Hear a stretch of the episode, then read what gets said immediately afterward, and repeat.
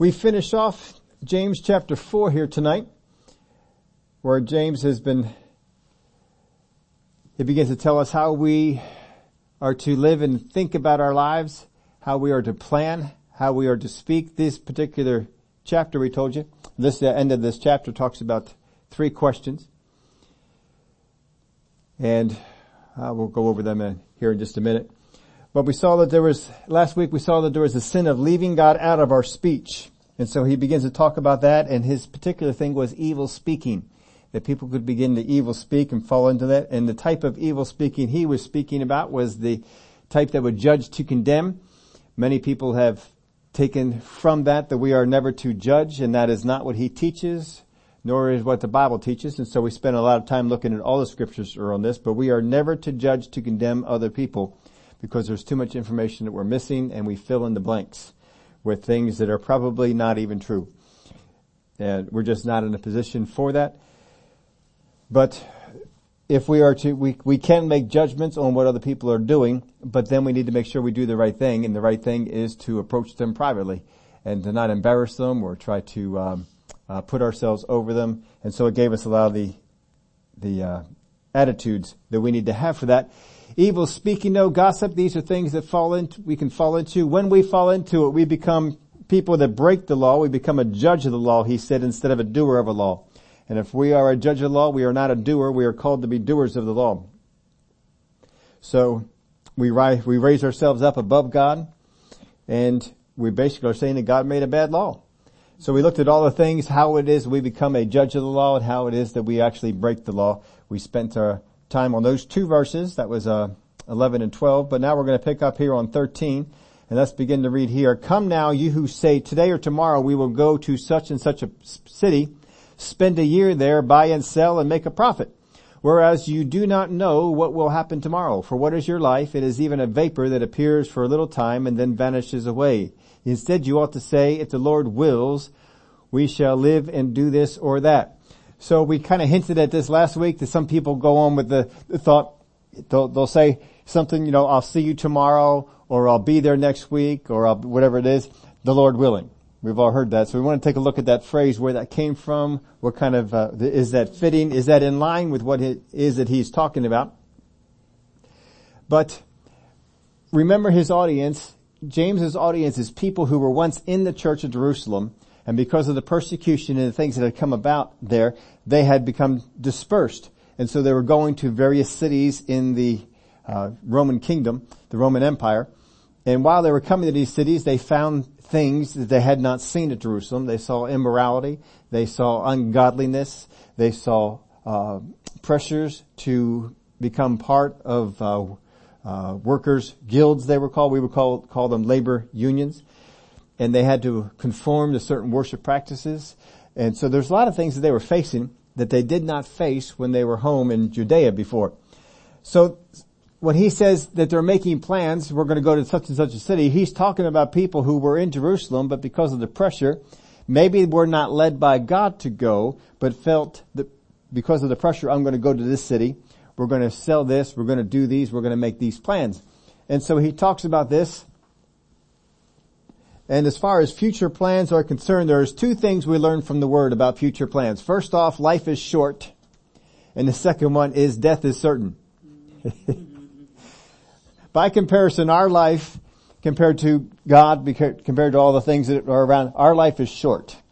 If we live 60, 70, 80, 90 years, even if we get to the full part of our life, it still is short compared to the overall scheme of things.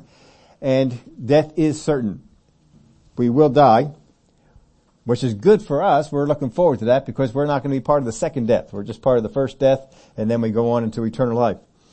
But the other thing that, that goes on here is that God's plans happen.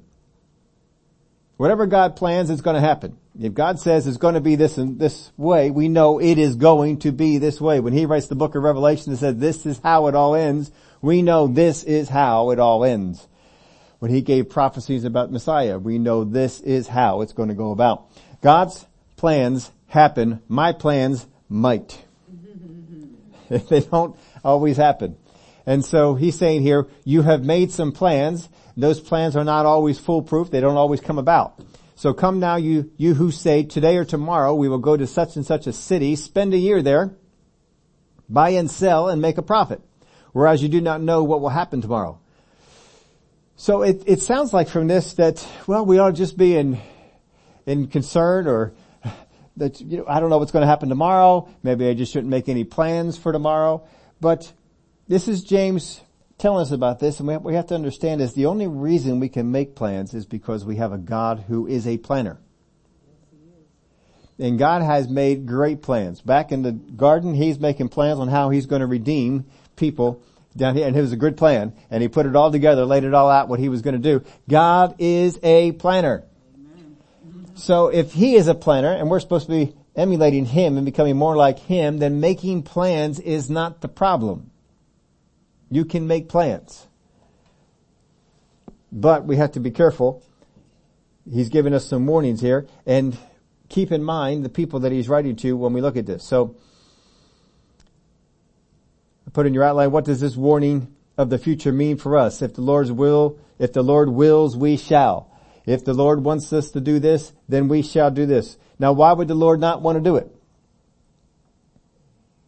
if um, I don't know, I just I listen to some people, and you know we're we're we have church every Sunday, we have church every Wednesday. We all get together, you know, we have family, and we get we know get together. And sometimes you may see somebody, and um, as you're leaving, you may say, "We'll we'll see you Sunday," and they'll go, "We'll see you Sunday, the Lord willing." Mm-hmm. And sometimes we can just fall into this and just kind of repeat these things, well, just in case, you know, just in case the Lord's willing. But our goal as Christians is to get into the Word of God and find out what is God willing to do. Faith begins, as it's been said, faith begins where the will of God is known. It is our role to find out what is the will of God. If I don't know the will of God, I need to get into the Word and find out. Because the Word of God will tell me. If there are some areas, some things specifically about my life may not be in the Word. You may not have something in the Word that says, thou shalt take such and such a job.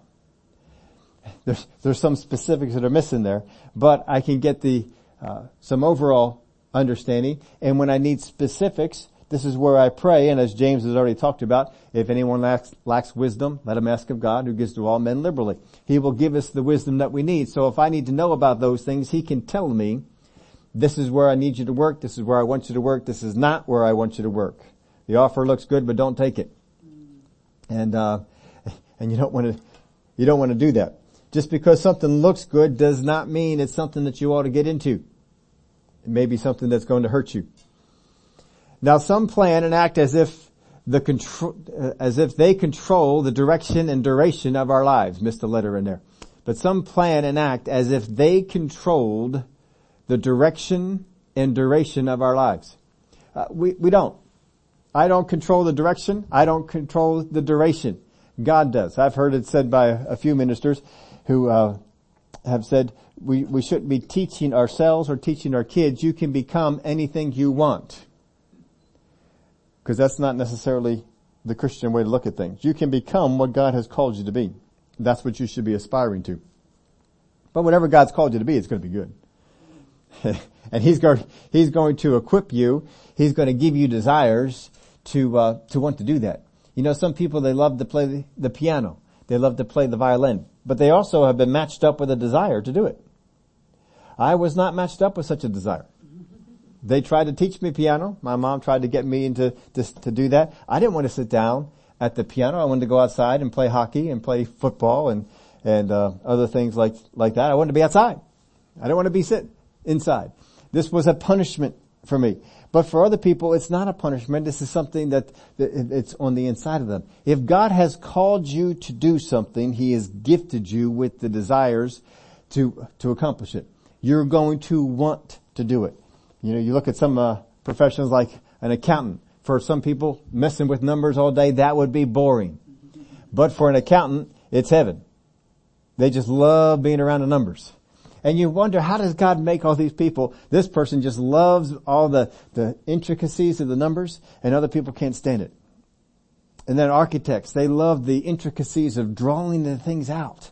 And other people, uh, you can't, you can't even understand it when they make a stick figure. We're, we're gifted for what God has called us to be. Whatever God has called us to become, He's put inside of us desires to accomplish it, desires to become good at it. He's given us talents that we need. He has uh, not left us out with all those things. So don't just become whatever you want to be, become what God called you to be. That's what we ought to be, be going after. And He has set our direction for that way. Now, Paul planned to go some places and God said no when he was about to enter. In Acts chapter 16 verse 6, now when they had gone through Phrygia and the region of Galatia, they were forbidden by the Holy Spirit to preach the word to Asia. So they're approaching Asia, they want to go into Asia, they want to go there and minister the word of God, and God says no. Don't go. Now if Paul was the one setting the direction, Paul would have gone. But he wasn't. He was going in the direction, but God said, no, don't go in there. And so he didn't. He stayed out of that. And after they had come to Mysia, they tried to go into Bithynia. But the Spirit did not permit them. So here we go, we're going to another place. Well, we're going to go in here and we're going to preach the gospel here and the Spirit of God says, no, don't do it. Now why wouldn't God want the, the gospel to go into a particular place? Well, it may be that Paul was more equipped to take it someplace else. It may be that they weren't ready to receive it. It may be that another place was more uh, ready to receive. We don't know. But whatever it was, there was a good reason. God had, had a reason for it, and he directed him to another spot. So passing by Mysia, they came down to Troas, and a vision appeared to Paul in the night. A man of Macedonia stood and pleaded with him, saying, Come over to Macedonia and help us. Now after he had seen the vision, immediately we sought to go to Macedonia, concluding that the Lord had called us to preach the gospel to them. And we know that went really well. they, they, uh, they didn't get a very great reception in there. Not a whole lot of people took to the gospel, but uh, good things did eventually come out of it. They had a hard time. They had a difficult time. God does not always want you to go to the places where it is easy. Sometimes He will lead you into a place. He will lead you into a job. He will lead you into a neighborhood. He will lead you among people. They seem to be resistant to what God is, is doing in you or the word that God has given you. That's okay. If God wants you there, then there's, there's a good reason for you being there. Just, just listen to it and do it. And I know there's a couple times God led me into places and it wasn't going swimmingly. It didn't go smooth. I was not having a good time. I was ready to say, God, we missed it. I'm in the wrong place. I took the wrong job. I'm in the wrong city. I had all that going on when I went over there to Tulsa. I didn't like the city. I didn't, I mean, their, their lifestyle there was different and Tulsa was not as bad as those outside. When I got outside of Tulsa, they were nasty. Uh, lifestyle. I mean, I'm used to, let's go, let's hustle, let's move, let's, and, and Tulsa had a hard enough time accepting me. They had a tough time. They thought I was, I told you the story, they thought I was on speed when I first was in there. And they found out I'm training for the ministry. Oh, I guess they may not be what it is. But, um, and I tried to slow down for them but um, they just they go in a much slower pace. And when I had a job that took me outside the city, boy, it was conflict. It was tough because I, I want I want to go go go, and and and they don't they don't do that outside of the cities in Oklahoma. They are quite slow down, but uh, we faced a lot of things, a lot of things I didn't like, a lot of things I hadn't seen before. I didn't like seeing them. I didn't like being here. I had a lot of conversation with God. God, why am I here? Did I miss you? Did I t- follow the wrong thing? Just because you hit hardship, just because it becomes tough does not mean you are in the wrong spot. Just means you gotta get a little bit tougher. And so I got a little bit tougher and after a couple of months of enduring, uh, I didn't want to get up for work. I didn't, I wasn't really enjoying all the things that were going on. I didn't, I couldn't find anything in there that I really liked. I liked sitting in Brother Hagin's class, but that was about it. Um, there just wasn't a whole lot that was going on that uh, that I really liked. But after a couple months sticking to it, oh, it started to blossom. It got so good when summertime came, I didn't even leave to come back home. I just stayed there, and it was easier to stay there and keep your life going and to uproot and come back and and and so forth. But here we see Paul. He's ready to go into this spot and God says no. He's ready to go in this spot instead. He's ready to, why, you don't want us to go? Fine, we'll go over here. And God says no, don't go over there either. Just because you make the plans doesn't mean that you need to go through with it. So he made plans, but when God says don't do that, he changed them. It wasn't wrong to have the plan. It was wrong to stay with the plan if God says don't go there. That's what the, the part was that was wrong. Well then why did God have them go out there? Well they had to go out that way to get to where they were eventually going to go. So it's, it was not a bad thing. I put this in your outline for you. We can get so focused on what we are planning to do that we lose sight of what we are supposed to do. And that is something we must be careful of. When he writes these things, come now you who say today or tomorrow, we will go to such and such a city, spend a year there, buy and sell and make a profit. Did you hear any consultation with God in it? It's not bad to make plans, but when you make plans, make sure you, you bring God into it. And if God's not giving you any direction, then just do the best thing that seems that that's, that uh, is there for you to do. Uh, I don't know, God, if you're leading me this way, but this seems to be the best way to go. If I don't get a check in my spirit, if I don't get my spirit telling me, no, don't do that, then we can continue to go on this direction, keep moving in that, that way, and I listen. If God says, put the brakes on, hold on, don't go out there, don't do that thing, then we hold up. Now as we said, James is writing to people who left for other cities. Maybe they feel forgotten by God.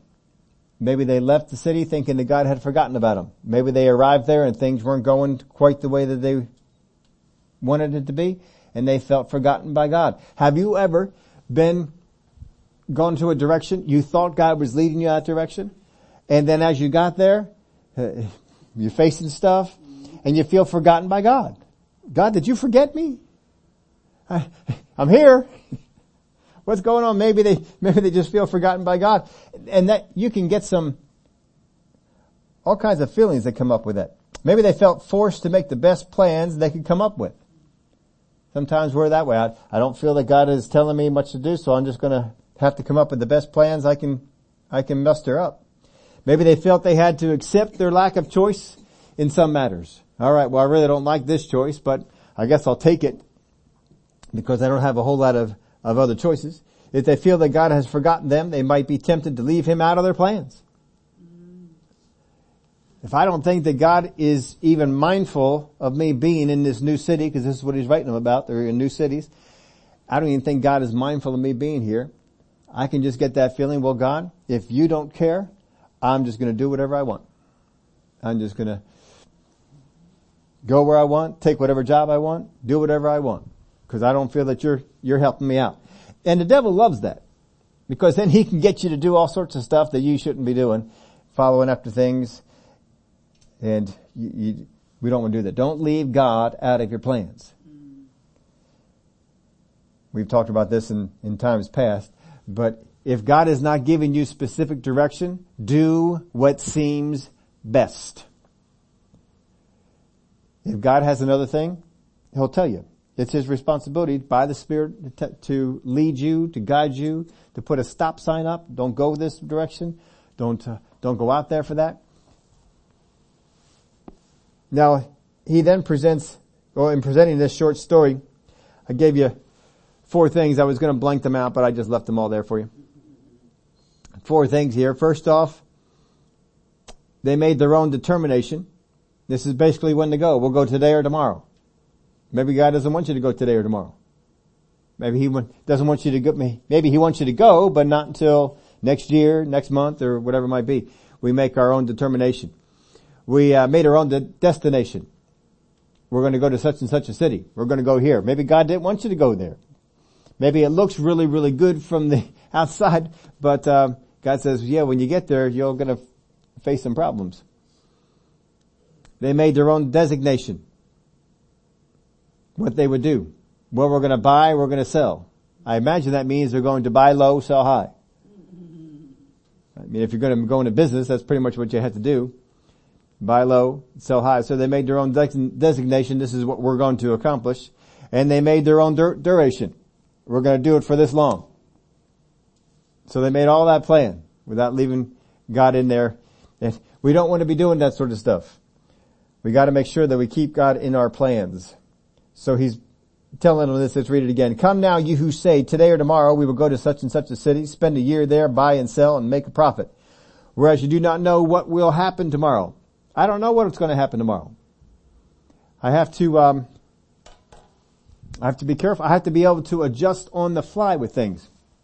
Now in the, Uh, the worship team, when we, when we meet, we've been going over some, some principles on this and this is one of the principles I, I share with them. I used to be a, a, a, a chronic day planner. I planned out that you would, I was extremely meticulous on this. In fact, when I was going through this for a number of years that I did this, I kept the books and you could tell me any minute of any day and I could tell you what I was doing and where I was. That's how meticulous I was with it. I mapped the whole thing out. Because I mapped the whole thing out, I didn't want to log that I wasted any time. So I was very efficient with my time. I didn't sleep any more than I needed. I, I didn't, I just didn't waste time because I knew I had to write it down in my little book and, and, uh, I'd have to come back there. I was, I was accountable to, to it for that. I only did that for, I don't know, three, four, five years, something like that. I did it for. But then I learned something. I learned it was far better instead of making the plan for the day to make the plan for the week. Because if I made the plan for the week and God says, Steve, I need you to go over here and do this, or God changed my plans up, it was a whole lot easier to fit that in. And I didn't feel like I, I lost everything. I just said, all right, I'm a lot more flexible that way. I, it, my mental state was. Now your mental state might be different on that, but I just, I ended up being a lot better. This is what I need to get done for this week. And as we took on Monday, we just try and take things out of the week plan instead of just having the whole day planned out. And if something happened, I don't know what's going to happen tomorrow, but if something happened, I'm not thrown. This is what we have to make sure that we do. Don't make plans that are so tight that God can, God cannot call on you to use you. What if we're out there and we're, at the store and we run into somebody who needs us, who needs some help? well, I, I'd love to help, but, uh, just, I just can't. And I'll be like the Pharisee who passed by the man on the road. I'll be like the priest who passed by the. Well, I don't have time for this right now because I have a bunch of things I gotta get done today and I need to go. We don't want to be that. I want to be someone that God can say, no matter what they're involved with, they will take time if I lead them to go over here and take care of this. And so we want to make sure that we have time for those things. So make sure, whereas you do not know what will happen tomorrow, for what is your life? It is even a vapor that appears for a little time and then vanishes away. Now some translations put it this way, and I kind of like it better. They don't put it in their vapor because we don't always think about vapors. But the, the idea is, you know, in the wintertime, thank God that's behind us. In the wintertime when you, it's cold outside and you breathe out, what happens? You see your breath I see the, the, the water particles that come in, but you don't see it for very long. You breathe it out and then it kind of dissipates and it goes away. But a better example of this is fog. You wake up in the morning and there's fog all out there and it's not going to last forever. It's going to go away. Sometimes it's an hour. All that, to, all that has to happen is the sun comes up and it just kind of takes it all away. But you, you look at fog and fog is basically just water particles so small and so light seemingly unaffected by gravity, just kind of hovering, floating there. Neither going up nor down, just kind of staying around and, and, uh, making your visibility tough. Can't quite see out there. I, my truck's got, uh, fog lights on it. And they do make a difference. If you have a car that has fog lights on it, you know, they can get underneath that and does, does help out to be able to see a little bit better. But after a while, that's all going to go away. And he's saying your life is like that. It's a vapor. It's here and it's going to be gone. So keep that in perspective. It doesn't mean that you're not significant. It means that your time is short. It won't be here all that long. Paul's life was a vapor. Was he significant? He surely was. Jesus' life, 33 and a half years, that's, that's kind of a vapor. But was he significant? Abraham, he was here longer.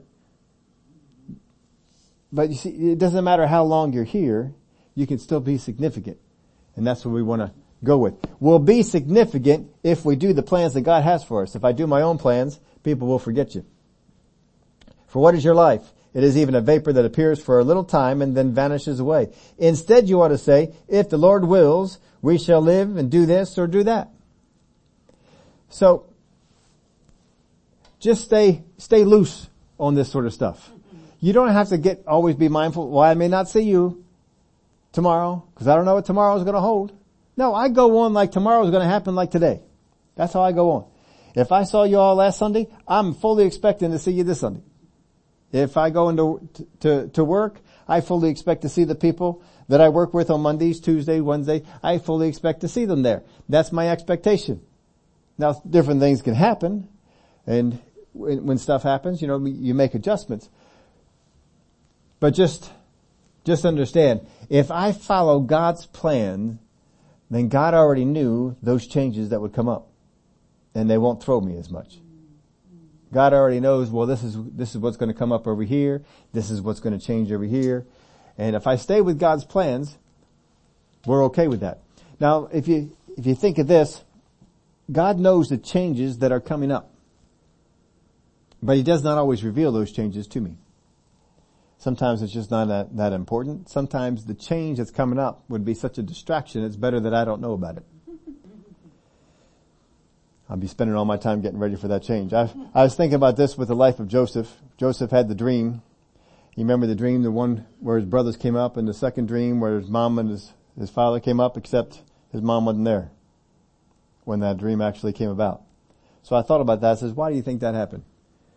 Well, if God had left the mom out of the, out of the dream, then he would have been focused on why is mom not there?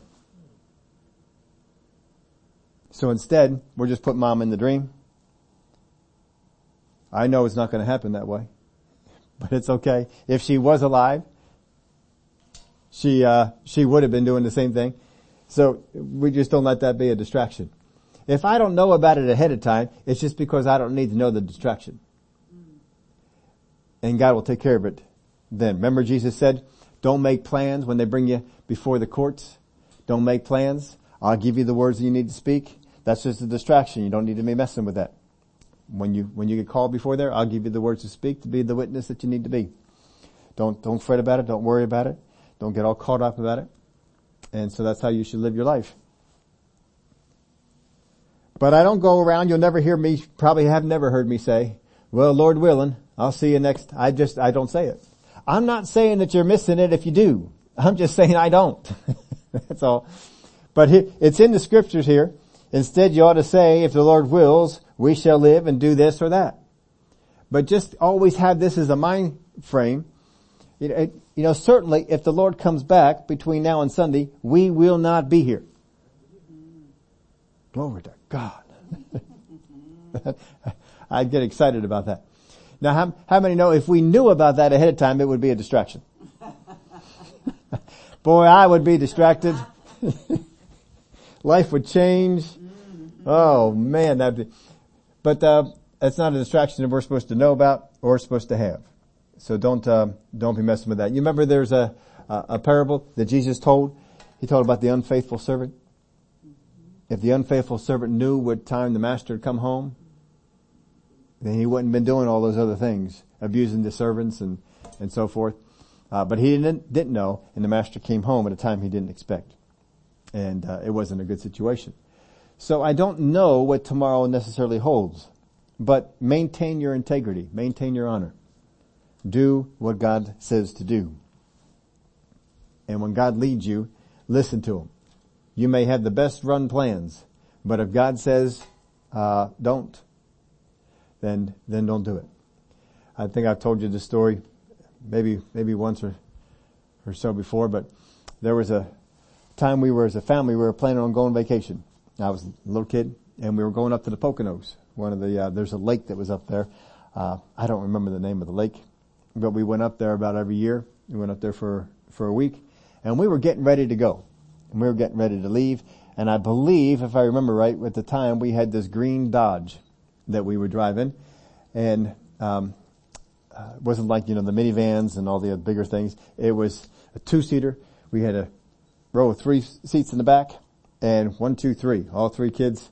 At the, the time we were the, the, three of us, and we we sat on in there, and then we would be hitting on up. And for some reason, that car was a pretty decent car, but for some reason, it wouldn't start for us. And Dad was out there. I'm you know I'm totally useless. I'm just a little kid. I'm I'm not all that helpful now for her car, but um, I certainly was was certainly useless, and, and it just wouldn't start. He went out there, turned the key, it would not start. Waited for a little while, came on back out again, turned the key, it still would not start.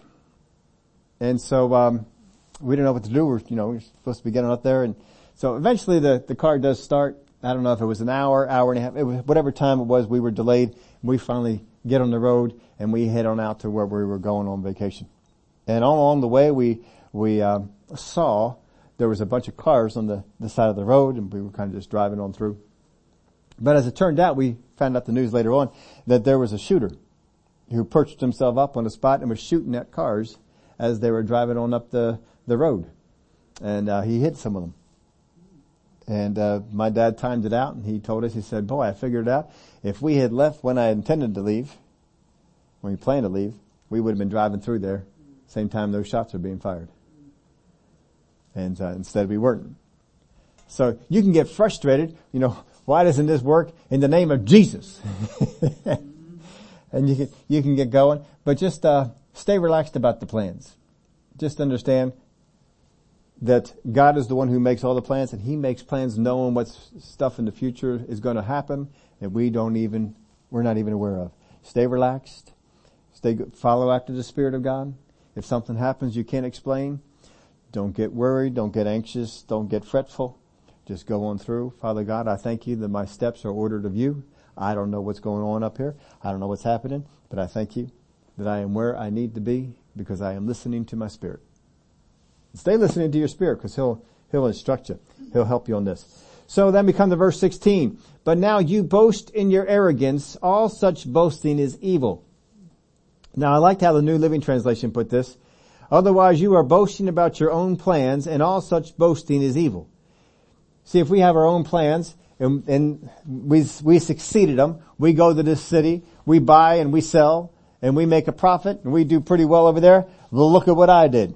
And see, this is the kind of boasting, he just says boasting, kind of look at that and say, well, just, what kind of boasting is, is wrong here? Is, is all boasting wrong? And people have gotten this idea that we can never take credit for anything that goes on in our lives. And you have to be careful about it because you can get the wrong attitude in, in, that. But if somebody wants to come up to you, you, you sang a, a song in church, you help somebody, and they come up to you and say, I really want to I really appreciate that. Love the song you sang. Minister to me. Love the whatever it was. And instead we say, oh, no, no, no. All glory to God. And just, no. Sometimes you just need to sit on back there and say, thank you. Thank you. God used you. God put certain talents and abilities in you. God used you and you were obedient. And if somebody wants to come up and say, thank you for that, just say, you're welcome. Thank you for, for mentioning that. That's, that's good. But the, the boasting he's talking about here is when I make my plans and I've left God out and they come to a place of success, I boast about myself. And maybe we tack on, yeah, well of course, you know, God helped me out with this, but this is what I did. don't, don't be doing that. You, you are, you are but a vapor. Just keep that in mind.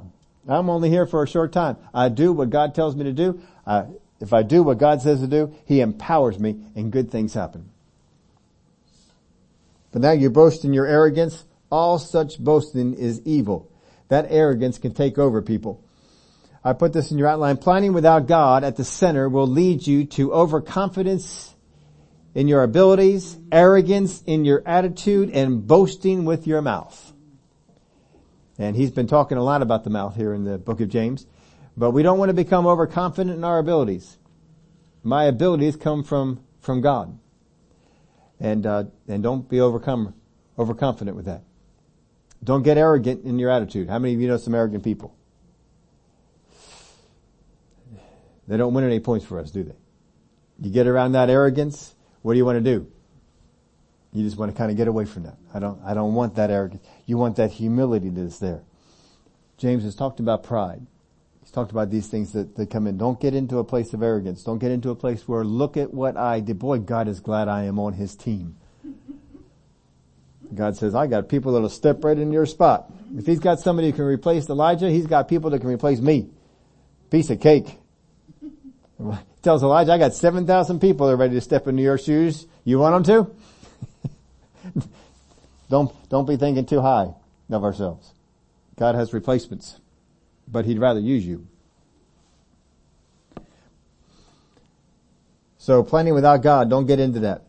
Make sure that your plans are with God, and then when good things happen, certainly it's, it's easy for us to give Him the credit for it. Now what are the qualities of arrogant boasting? I want you to take note of this because of how it ties in with some of the things that go before this. Qualities of arrogant boasting are first off ignorance. Arrogant people are ignorant of many things. When you are listening to somebody who is arrogant, what are you thinking about? Yeah, you don't know what you're talking about. You don't know what was there. You don't know what went on. You don't know about this. You hear that arrogance because they don't know what has gone on. They don't know, there's something they don't know that you do know, and that's why you can see their arrogance that comes in. So the first thing is ignorance. They're ignorant about something, and the greatest ignorance is they're ignorant about how great our God is. Second thing is assumptions. Arrogance does not come without certain assumptions being made. I can assume about how great I am. I can assume about how little you are, how insignificant you are. There's some kind of assumptions that will come out. Ignorance, assumptions, and the third one is pride. These are qualities of arrogant boasting. They are proud people. You do not get to be arrogant and be humble. There's pride that is involved with that. Now, it sounds a lot like the qualities of evil speaking, doesn't it? It's probably the same thing that leads, the same thing that leads to us seeing others so poorly. That we have evil speaking. Don't be doing that. Don't be following after that. Ignorance, assumptions, and pride. We don't want to be following in those things. So is all boasting wrong? Should I just never say anything about what God did? Now you have to be careful. There's some people, I, I know I've related the story be, before, but there's a, uh, one particular minister, I was in the, in the, their presence, and all they kept talking about was what God did through him. Well, God did this and God gave me this word and God told me this and that came true and then God told me this and then God did this and Boy, I got so tired of hearing what God was doing through him that I, I said something. And, uh, that was the last time we were invited over. That's alright, I didn't mind. I wouldn't have gone anyway. I just, I don't like that kind of arrogance. I don't like that kind of pride that comes in. But this is what they had done. In Galatians chapter 6, now some out, I think all the outlines you have in here, uh, because uh, some people didn't make it out. So uh, about half the outlines were missing some of these scriptures. So if you're missing any of these, you can just write these in. But Galatians 6, 3 through 5, if anyone thinks himself to be something when he is nothing, he deceives himself. That does not say that you cannot think yourself to be something if you are something. It says if anyone thinks himself to be something when he is nothing, he deceives himself. Jesus does not say, don't think highly of yourself. He says, don't think more highly than you ought. It is not wrong to have a good, healthy opinion of yourself. Jesus says, love your neighbor as yourself. If you do not love yourself, you will not love others. If Jesus said, love your neighbor as yourself, then the first thing we have to come to is you have to love yourself. And the enemy hates that. He tries to get people to hate themselves. To not love themselves, put themselves down. To see them look themselves in the mirror and say, oh, I hate what I see in the mirror. Oh, I don't like this person. Oh, I'm no good. And they, they feel so bad about themselves. If you feel that bad about yourselves, you will not be equipped to love the other people that are around you. No, we gotta be in that middle road. The middle road is always the tough plot, spot. Either you, the devil wants you in to ditch on this side or the ditch on that side. Either he wants you thinking so lowly of yourself or he wants you to think so highly of yourself. Don't. Don't get into that. Think right in the middle. Right where you should be. Know who you are and think of yourself as that. As, as that. For if, if anyone thinks himself to be something when he is nothing, God doesn't want you to be nothing. He wants to make you into something but see yourself as being made into something by him. He deceives himself. But let each one examine his own work and then he will have rejoicing in himself alone and not in another. For each one shall bear his own load. It's, it's not that I can't talk about the things that God has done or the good things that are going on or the talents and abilities I might have. You know, if a person has practiced playing the piano for 20 years and they get up to the piano and says, well, I don't know how to play that. Well, I thought you've been practicing for 20 years. Yeah, but I'm no good. No, no, no, no. We need you to, to step up and to, and to do that. Step into the areas where God has given you some abilities and understand what those abilities are. Well, I know that that's, that's something that I can do. I, ha- I have that ability to, to accomplish that or to get these particular things done. So know who you are and think highly of the things that God has given you. Think as highly as you ought to be thinking about that. Just don't think overly highly. Further down in verse 11, see with what large letters I have written to you with my own hand. As many as desire to make a good showing in the flesh, these would compel you to be circumcised, only that they may not suffer persecution for the cross of Christ. For not even those who are circumcised keep the law, but they desire to have you circumcised that they may boast in your flesh. There's a boasting that goes on. So they want to boast in, see what we did? We, we took this person, they were nothing. And we brought them in and we got them to do the law. Look at how, how good law abiding Christians they are. They obey and do the things that, that's us. We did that. We brought them out of, they were nothing before we got hold of them. That's the wrong kind of boasting. God doesn't want to see that kind of stuff going on. But that's what these, these were doing. But God forbid that I should boast except in the cross of our Lord Jesus Christ by whom the world has been crucified to me and I to the world. Paul did boast about this. Yeah, I was nothing. Came to the cross, God made me into something. He's okay with boasting about that. He didn't have any problem talking about how, how bad he was, how much he opposed the gospel. But God took me out of that and God brought me into this place. That's what he would boast about. For in Christ Jesus neither circumcision nor uncircumcision avails anything but a new creation what we do in the natural doesn't have the same effect as what happens in the spiritual. And as many as walk according to this rule, peace and mercy be upon them and upon the, the Israel of God. From now on, let no one trouble me, for I bear in my body the marks of the Lord Jesus. Now this is something he would talk about. He would tell people, say, you want to say you're an apostle? I got the marks on my body. I've, I've taken beatings. I've been whipped. I've been stoned. He's not boasting about it. He's not boasting about it and said, look who I am. Look how great I am. What he's saying is, I stood up for the cross. I stood up for the gospel and people came after me for it. But that's okay. We're going to still keep going on. 2 Corinthians 12, 9. And he said to me, my grace is sufficient for you and for my strength is made perfect in weakness. Therefore, most gladly, I will rather boast in my infirmities that the power of Christ may rest upon me. Therefore I take pleasure in infirmities and reproaches and needs and persecutions and distresses for Christ's sake, for when I am weak, then I am strong. A prideful person needs to cover up their weaknesses. They need to hide them.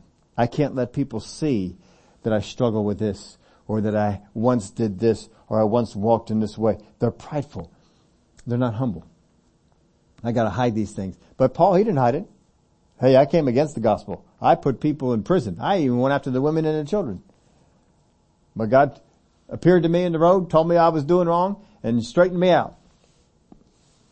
That's a humble person. I can talk about the weaknesses that were there. I don't try and cover them up. But we turned it around. I have become a fool in boasting. You have compelled me, for I ought to have been commended by you, for in nothing was I behind the most eminent apostles even uh, though I am nothing. Paul sees himself as nothing compared to God, but he sees what the gospel and the power of God in him has accomplished. And that's what we can see. Paul was not some little man that people would just push around.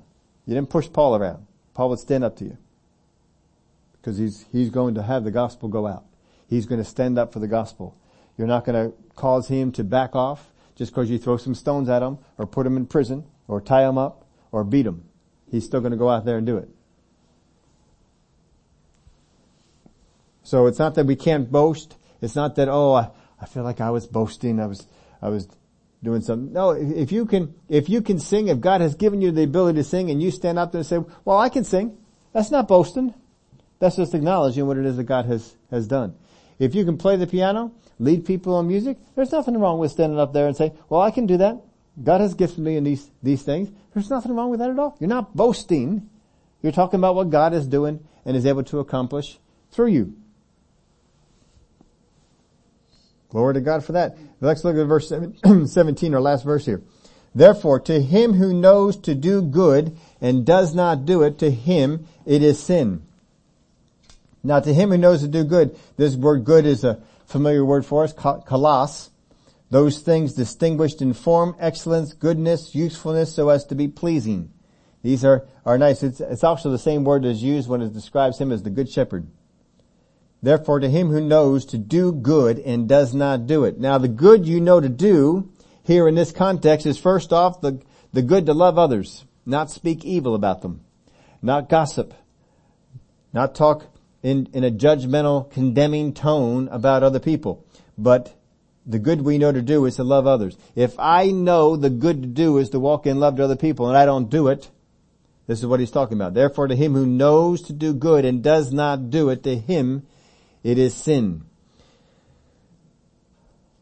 Another thing is to not condemn, to not judge in a condemning way. So to love others and to not condemn. That would be two things right there. Here's a third one, to not speak evil. That's a tough one. How, since uh, last Wednesday, how many of you have been a little bit more mindful of how easy it is to slip into evil speaking? How easy it is to just start talking about the other people in a negative way. And James is saying, don't be speaking evil. Don't be doing it. If I know not to speak evil and I engage in it, that is wrong. That is sin he puts here, in here. I even put this one in to exclude God in your plans. Because that's part of his context. If I know that the good is to keep God in my plans, don't exclude him. So judging to condemn evil speaking and not walking in love, planning without God will lead us to not doing what God said is good to do. And this has been called the sin of omission. Not all sins are sins of commission. Not all sins are sins that we do. Sometimes it's something that we don't do. Certainly with the parable of the Good Samaritan, what was on display there was what they didn't do. And that's what he was, he was pointing out for them what they didn't do. They didn't go over there and help. He spoke about the one who did. To do what we know we should not is a sin of commission. To do what we know we should, to, to not do what we should is a sin of omission. But both are called sin. Now these verses point out the folly of an arrogant, independent attitude towards God. It is folly to have an arrogant, independent attitude toward God. My attitude towards God is the first off, I don't operate independent of Him. I am a dependent on God to help me. Whatever I do, whatever plans I make, I am dependent on Him to help me. That doesn't mean I stand by idly and don't get anything accomplished. We've used the example before, but if you're going through the, the uh, grocery store, you don't need to, well God, should I buy, should I buy lunch meat this time? Or maybe I should buy some ground beef. What, what should I buy? I don't know what I, no. God will just say, what do you want? Mm-hmm. What are you hungry for? and these are the things, there's some things we just need to go on through and just make our own decisions about, and God's fine with it. If God has a problem with you buying the ground beef, if you, maybe that ground beef is tainted, He may tell you in your spirit, don't buy that. He's not saying ground beef is bad. He's just saying at that time, maybe something was going on. Just listen to your spirit. But the next time you go in, probably it's fine to buy whatever it is that you, you didn't think that you ought to buy don't get into a place where, well, everything I do, I've seen people this way, everything they do. Well, God has to tell me that I can do it. I don't know if I should go put gas in my car today. Well, is it near empty? I would suggest you do it. It's, it's a good thing to, to go out there and to, and to do those things. God expects us to do the normal planning, to do the normal things that go about in a day, but always be listening to Him. Because He may be telling you something, uh, something different. He may, you may have a, a particular place that you stop for coffee. I don't have that because I don't, I don't like coffee. But you, if you like coffee, you may have a particular place, a Wawa, a Dunkin' Donuts, whatever it might be, and this is the place that you always go. And maybe God says, don't go to that spot today. And He sends you to a different one. And you go on in there, maybe there's somebody in there that you needed to minister to, that He was sending you to. Always be looking for these things. God will change some plans on you It's not, doesn't mean those plans were bad to have. Doesn't mean that it's bad to have a, a Wawa or a Dunkin' Donuts or, you know, where I went to school was Quick Trip. That's where everybody went to. They had the quick Trips. And um, if you wonder what a quick Trip is, look at Wawa. Wawa modeled themselves after it and changed all the stores to look like quick Trips, except they're different colors. But if you go into a quick Trip, it looks just like a Wawa. they they were the ones who I guess uh, invented that type of a store. You know, with the gas and uh, just the insides the way they are. If you're going out there and you'll see that, that's uh, that was going on. But they, their main color is red. There's red all over the place with the with the Kwik Trip. Uh, Wawa, of course, is is a little bit different. But just be listening for things like that. God wants to be able to say, well, I wonder if we can get a hold of, get their attention and steer them over into a different direction. That there might be something that you can do. Always be looking. Even if you stop in your normal spots, be looking around. God, is there someone here?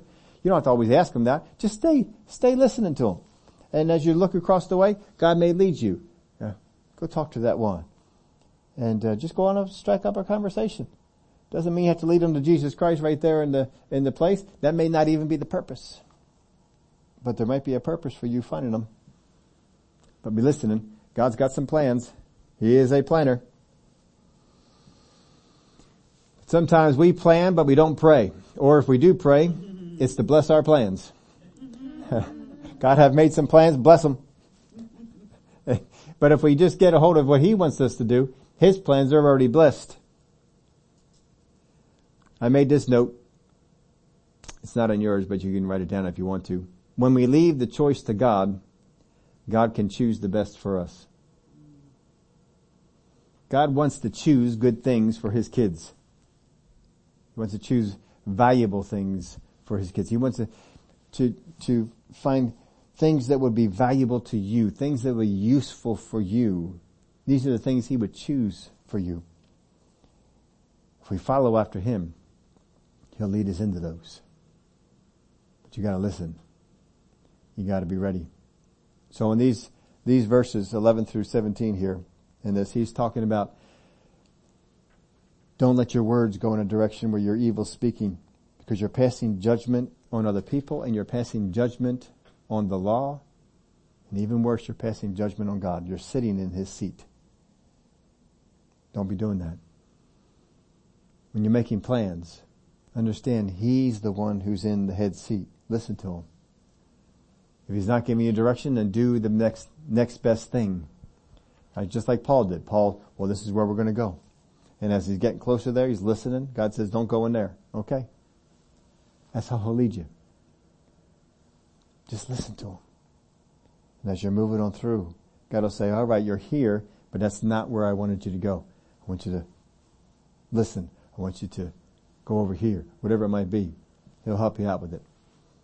And just, just go with the flow. Whatever plans that you have made, maybe you made some plans, you didn't know all the things were going to happen today. It's alright, God did. As long as you made your plans, listening to Him, God didn't let you make plans that would keep you out of what you needed to do. He would have warned you. No, don't make that plan today. Don't be heading that direction today. Well, Father, I thank you that you are so concerned about all the things that we do. You're concerned about our plans. You keep in mind what is ahead for us in life. You're concerned about our words, our attitudes. Because if we keep these things right, you are able to bless us, to give us things that are beneficial for our life, beneficial for where you're taking us, beneficial for what you called us to. And I thank you for the great things that you lead us to. And though our life is only a vapor, it's not here long, and a big scope of things, but when we do what you tell us to do, our life can be significant. I thank you for it in Jesus' name. Amen.